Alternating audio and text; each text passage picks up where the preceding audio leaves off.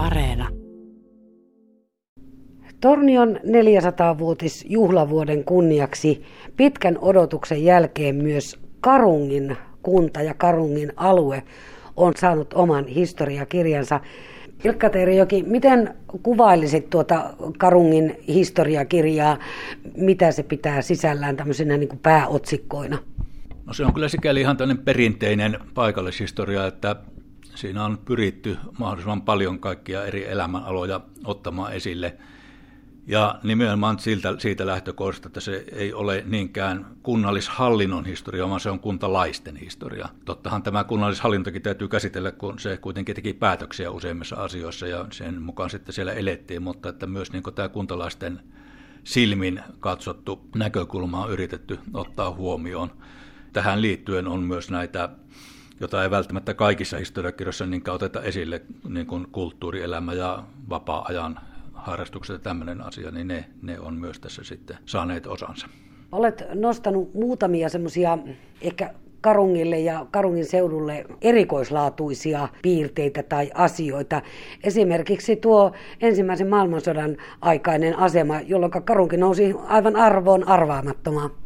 No joo, se nyt on aivan varmasti kyllä Karungin historian huippuvaihe, vaikka se ei nyt karunkilaista itsestään mitenkään johtunutkaan, mutta silloin tosiaan ensimmäisen maailmansodan aikana, kun kaikki sekä ihmiset että kauppatavarat että postit piti kulkea Tornion Haaparannan kautta, jotka kulki Länsi-Euroopasta Itä-Eurooppaan ja päinvastoin, kun Itämeren kautta ei päästy, kun se oli miinotettu. Jonkun aika oli tämmöinen tilanne, että rautatie päättyi Ruotsin puolella Karunkiin, ja sieltä sitten kaikki mahdollinen liikenne kulki Tornioon sen aikaisia maanteitä pitkin, ja se nyt ei sujunut ollenkaan. Rakennettiin nopeasti rautatie Torniosta Suomen karunkiin, ja sitten siellä ylitettiin joki. Ja tätä jatkoi sitten kevät 1915. Sinä aikana sitten ruotsalaiset rakensi oman ratansa Karungista Haaparantaan, ja tämä liikenne siirtyi taas tähän Tornio-Haaparanta-akselille. Mutta on laskettu, en itse asiassa tiedä kukaan niitä pysty laskemaan, mutta on laskettu, että silloin kevään 1915 aikana noin 120 000 ihmistä ylitti rajan Karungissa. Se on taatusti semmoinen lukumäärä, jota ei ikinä tulla, tai johon ei likimainkaan koskaan enää tulla yltämään. Miten sitten semmoinen ihan tavallisen kuntalaisen elämä, voimakas yhteiskunnallinen muutos ja rakennemuutos, elinkeinoelämäkin ehti muuttua, mutta miten se kuntalaisen tavallinen arki sieltä välittyy? No joo, se on tietysti vähän hankala tämä tavallinen arki aina ottaakin esille, koska tuota se on, on vähän tämmöistä, sanotaanko, että se ei tule niin esille tämmöisissä virallisissa asiakirjoissa. Tiedetään, kuinka rankkaa tämmöinen pien, Karunkia oli tosi pientilavaltainen ja maatalousvaltainen kunta, ja kuinka rankkaa se pientila-elämä on ollut. Ja tämä rakennemuutos tosiaan, mitä Suomessa toisen maailmansodan jälkeen tuli, niin se Karunki oikeastaan ylsi vasta 1960-luvulla, että se koskee sitä viimeistä Karungin kymmentä itsenäisyyden vuotta.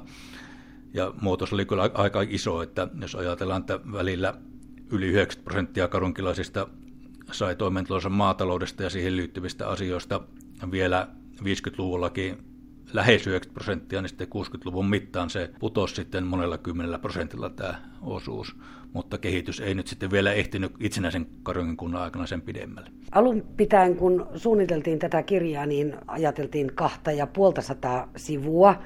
No sinä kirjoja tehneenä, Ilkka Teerijoki, arvasit ja tiesit, että se kaksi ja puoli sataa sivua on liian vähän. Ja niinhän se sitten loppujen lopuksi melkein 400 sivun kasvoi tuo kirja ja enempikin olisi tullut.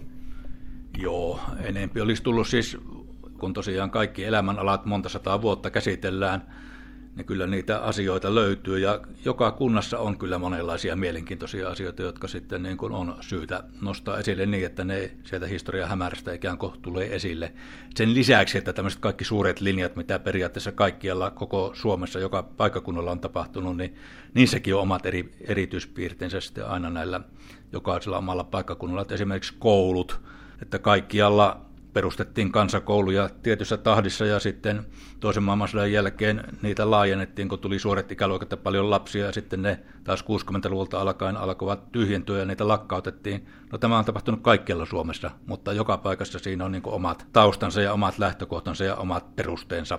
Karungista kun puhuu, niin ei voi ohittaa Torniojokea. Siihen liittyy esimerkiksi kalastus hyvin voimakkaasti varmasti. No joo, kalastushan on ehdottomasti ollut ainakin nyt 1800-luvun jälkipuoliskolle asti ihan tämmöinen pääelinkeino.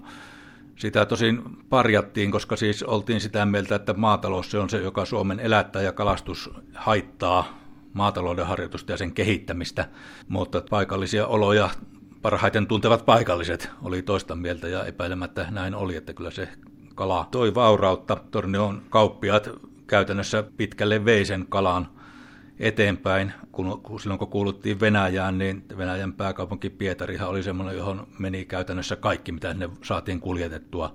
Se sitten vaarustutti paitsi torniolaisia, niin toki myös sitten näitä jokivarren asukkaita, joilta niin alun perin oli tämä tavaravirta lähtöisin. Sitten 1900-luvulla se on vähän muuttunut se kalastuksen luonne 1900-luvun alussa jo puhuttiin, että se on vähän tämmöistä harrastelua, mutta tuota, kyllä minusta se nyt sentään vähän suurempi merkitys oli vielä tuonne toisen maailmansodan päiviin asti. Ja enemmän sitten tietysti on muuttunut tämmöiseksi vapaa-ajan kalastustouhuksi, mutta ei se sen tärkeys siitä juuri ole muuttunut. Yksi tärkeä asia tuossa kirjassa ja sen elävöittämisessä ovat valokuvat. Ja oikeastaan se onkin yksi syy, minkä vuoksi itsekin täällä Torniolaakson museolla nyt olen tuossa vajaat kaksi vuotta sitten toin omia Karungin historiakuvia niin tuota 60-70-luvulta tänne ja niin tekivät monet muutkin entiset karunkilaiset tai karunkilaiset. Niitä kuvia kertyi aika lailla kattavasti kaikilta elämänalueilta.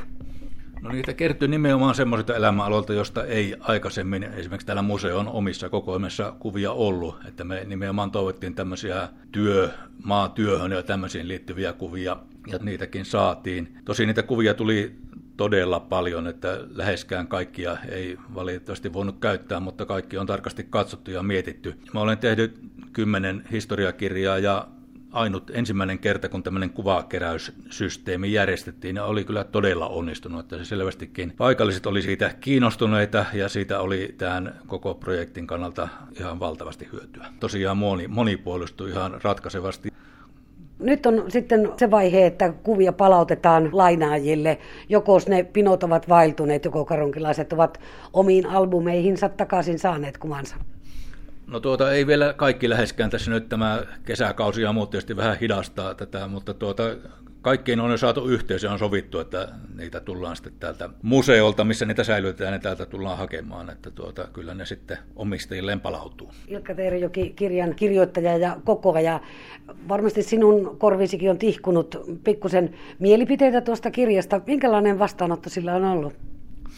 No kyllä tässä nyt täytyy tyytyväinen olla vähän aina arveluttaisi, joka kerta arveluttaako kirjan käsistään jättää, että kuinka paljon sieltä virheitä löytyy, ja kyllähän virheitä löytyy, se on inhimillistä. On ollut tapana sanoa, että ikinä ei tulisi yksikään tietokirja valmiiksi, jos niitä yrittäisi saada kaikki virheet niistä pois. Mutta mahdollisimman vähän pitää tietysti päästä, ja ainakaan tähän asti ei ole mitään semmoisia pahoja virheitä tullut vastaan, että kyllä tässä tyytyväinen täytyy olla, ja sitten mikä on oikein mukava ollut kuulla, että on kehuttu niin kuin helppolukuiseksi. Sehän on tietysti ollut yksi tavoitekin tässä, kun tämä tavallisille ihmisille on tarkoitettu tämä kirja.